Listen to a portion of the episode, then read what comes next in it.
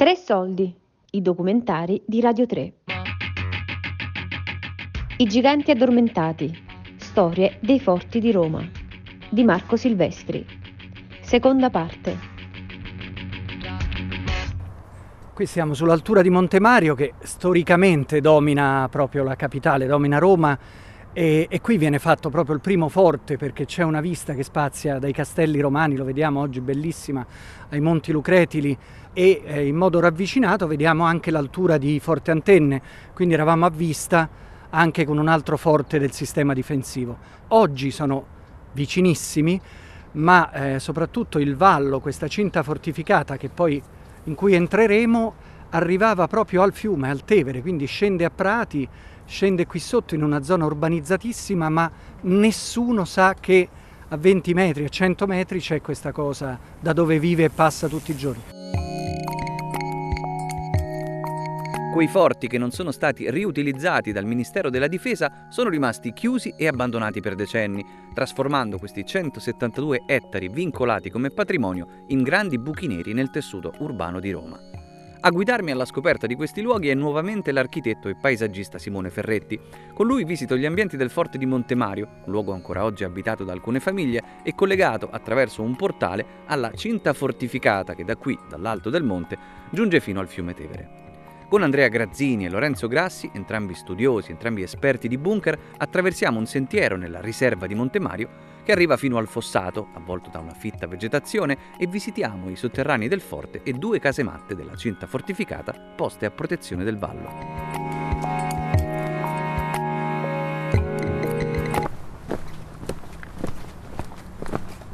Questa è la strada che scende giù a, a grandi tornanti e scende tutto il versante del monte. Noi prendiamo invece un sentierino che si inoltra proprio nella vegetazione.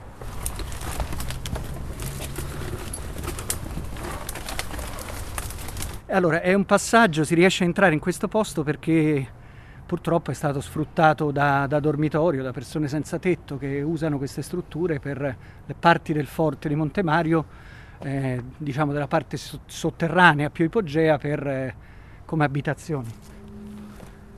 Allora, il forte Montemario è il primo forte a essere costruito perché? Perché è il forte più prossimo alla città. Era un luogo principe per poter osservare la città prima di un eventuale anche attacco dal nord e quindi una possibile venuta dell'esercito francese e serve anche con una parte esterna al forte stesso che era la batteria dei cipressi a difendere il Tevere perché comunque il fiume Tevere eh, insieme all'Aniene erano navigabili, non a caso il forte di Pietralata, che fa parte sempre del campo d'Incirata, e il forte Monte Antenne, vengono realizzati uno alla confluenza dell'Aniene con il Tevere e un altro su un tratto importante di un'ansa del, del fiume Aniene. Quindi tutte le vie di comunicazione devono essere devono essere messe sotto, sotto, controllo e sotto osservazione. Qui siamo sullo spigolo di, del forte di Montemario, ma questa parte che sporge è per l'appunto una casamatta, cioè serviva al controllo del vallo. Dentro ha, lo vedremo, dei tunnel che portano invece nei sotterranei del forte.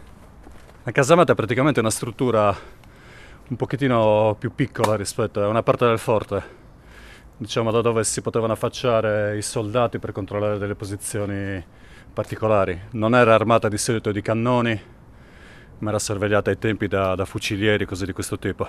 Sì, diciamo un fortino di sorveglianza, in questo caso ne troviamo alcune anche nel fossato staccate dal forte.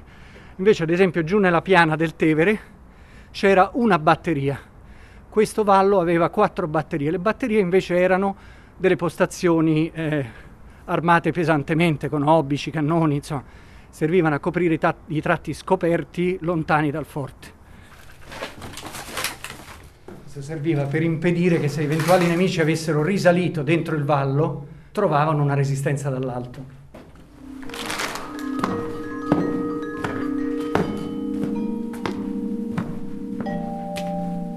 Prima cosa che si vede eh, arrivando sul forte, entrando nel, sul ponte levatoio, è il, il portale monumentale che caratterizza tutti i forti e il portone corazzato che fa capire subito che non stiamo di fronte all'ingresso di un edificio civile, ma di una struttura, di una struttura militare, anche se ingentilita dalle bugnature, da alcuni elementi classici della, della storia dell'architettura e dallo stemma di all'epoca del Regno Savoia, uno stemma che veniva eh, realizzato con blocchi di marmo e che molti dei forti di Roma ancora hanno conservato. E all'ingresso, come anche negli altri forti, c'è la tacca che descrive la quota sul livello del mare.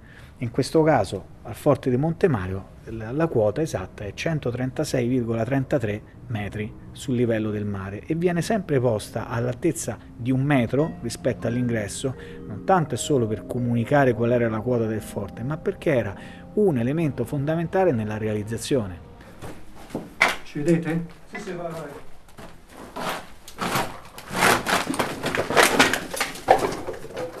Adesso siamo esattamente, stiamo entrando nel forte.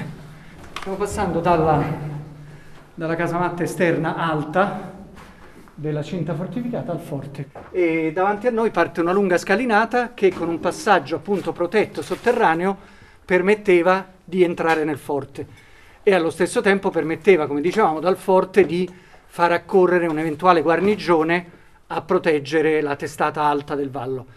Alla nostra destra eh, compare una delle classiche scale a chiocciola bellissime, con questo senso di verticalità che erano proprio dei, dei condotti di passaggio, di collegamento di tutti i livelli del forte. Purtroppo qui a Montemario molte di queste sono ormai in condizioni di precarietà di tenuta e comunque murate nelle loro uscite ai piani superiori. E qui noi ci troviamo nel eh, traversone, nella galleria del traversone, messa di traverso rispetto allo spazio aperto rappresentato dalla piazza d'armi. E in quest'altra galleria eh, che ci riporta verso l'ingresso ancora si possono osservare delle scritte che risalgono al periodo eh, fascista e a un'evidente visita da parte eh, di Hitler nel mille, male, nel 1938. Sono un po' sbiadite, sono state ovviamente cancellate, ma si vede la scritta Viva il Duce e si vede un'immagine con scritto Hitler ancora da, da questo lato. Aspetta che ti illumino, aspetta.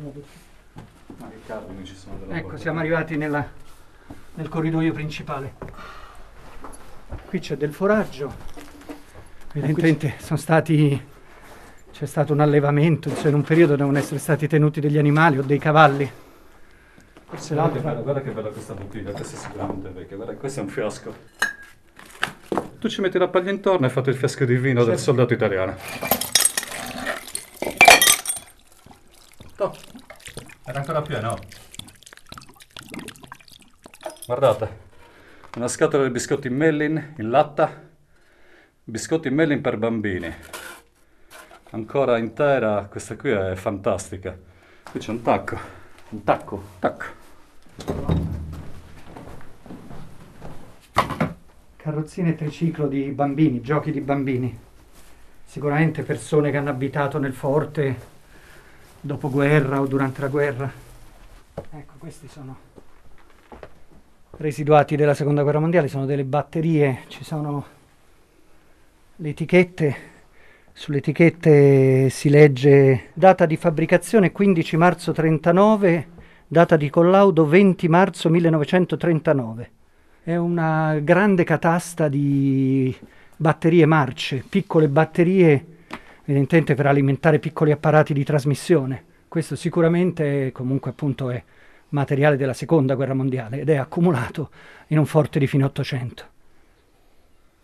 Visto che storicamente eh, questo forte è stato dedicato alle trasmissioni, come ancora tu adesso è all'arma del genere delle trasmissioni, Probabilmente sono per apparecchi radio.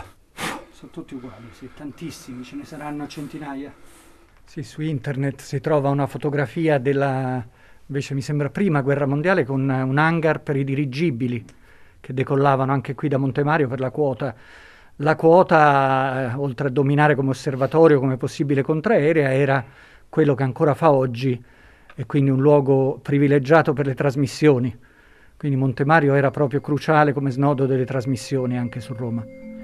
ci troviamo già in piena epoca di rivoluzione industriale, quindi eh, nascono le prime telecomunicazioni e proprio qui Guglielmo Marconi nel 1902 eh, stabilisce il primo collegamento telegrafico con l'isola di Caprera e lui si mette a totale disposizione della Marina Militare e proprio qui dentro il forte di Montemario nasce la, te- la, telegrafia senza fili in Italia con questa sperimentazione, ma le prime antenne de- della RAI che sono quelle in realtà dell'EIR, quindi dell'ente radiofonico degli anni 30, vengono installate proprio qui su a Montemario, anche in parte impiegando già quello che esisteva in ambito militare. Poi la cosa eh, evolve, prende piede, la sede della RAI si viene, vengono implementate e viene costruita la sede a Via Teulata.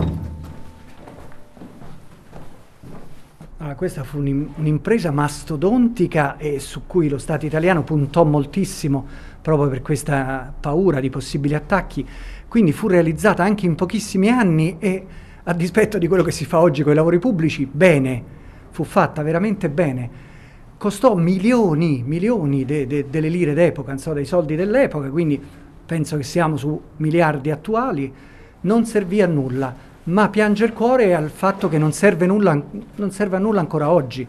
Cioè diamogli un senso, assolutamente recuperabile, è solida e racconta un sacco di storia. Cioè sono una risorsa tanto grande quanto invisibile, fantasma.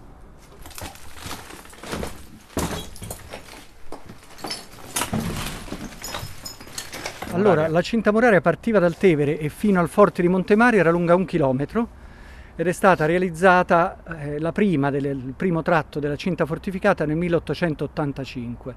Poi proseguiva per altri tre chilometri e mezzo, pensate, sulle alture di eh, Monte Ciocci e il Monte Vaticano, quindi con questo fossato ci si arrivava a saldare mura, alla mura del Vaticano lontanissimo da qui, altri tre chilometri e mezzo, con queste batterie intermedie. Allora, apriamo uno dei passaggi eh, che portavano dall'interno del, del forte di Montemario alla struttura della cinta fortificata che permetteva direttamente dal forte di Montemario a scendere giù in valle fino ad arrivare alla batteria Tevere, altra struttura che era posta a difesa della, del Viale Angelico. E qui eh, ci sono queste porte corazzate con eh, un sistema e un meccanismo che tuttora a distanza di 150 anni è ancora perfettamente movimentabile perché realizzato secondo i capitolati del genio che prevedevano una qualità realizzativa dell'edilizia eh, importante. È un portone corazzato del tutto identico a quello che è all'ingresso dei forti di Roma e quindi alcuni ambienti di collegamento necessitavano di una corazzatura. Oggi che cos'è? Oggi è un garage eh, di uno degli abitanti di Montemario Allora, siamo nel cuore della cinta fortificata di Montemario, cioè circa a metà della discesa proprio del, del dirupo del, del, del, versante che dà sul Tevere, c'è questa casamatta appunto che era una struttura difensiva forzi, fortificata che doveva controllare che non vi fossero attacchi nemici nel fossato. E quindi è particolarissima perché interrompe questa verticalità del vallo e c'è questa grande struttura che richiama in piccolo le strutture geometriche comunque del forte.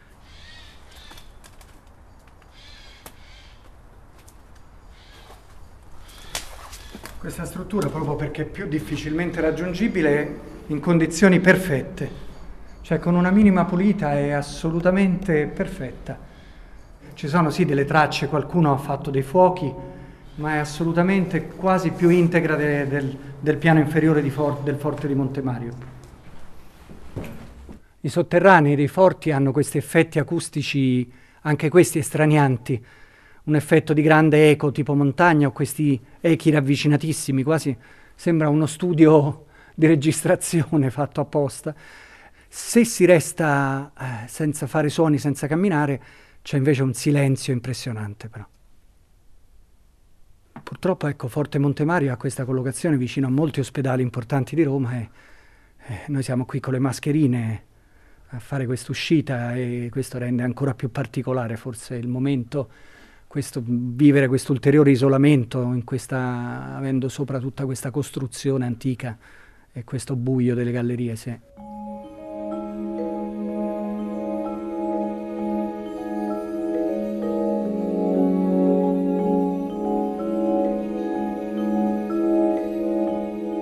I giganti addormentati.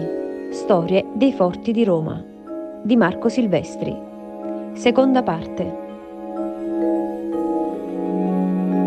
Tre soldi è un programma a cura di Fabiana Carobolante, Daria Corrias e Giulia Nucci. Tutte le puntate su Rai Play Radio.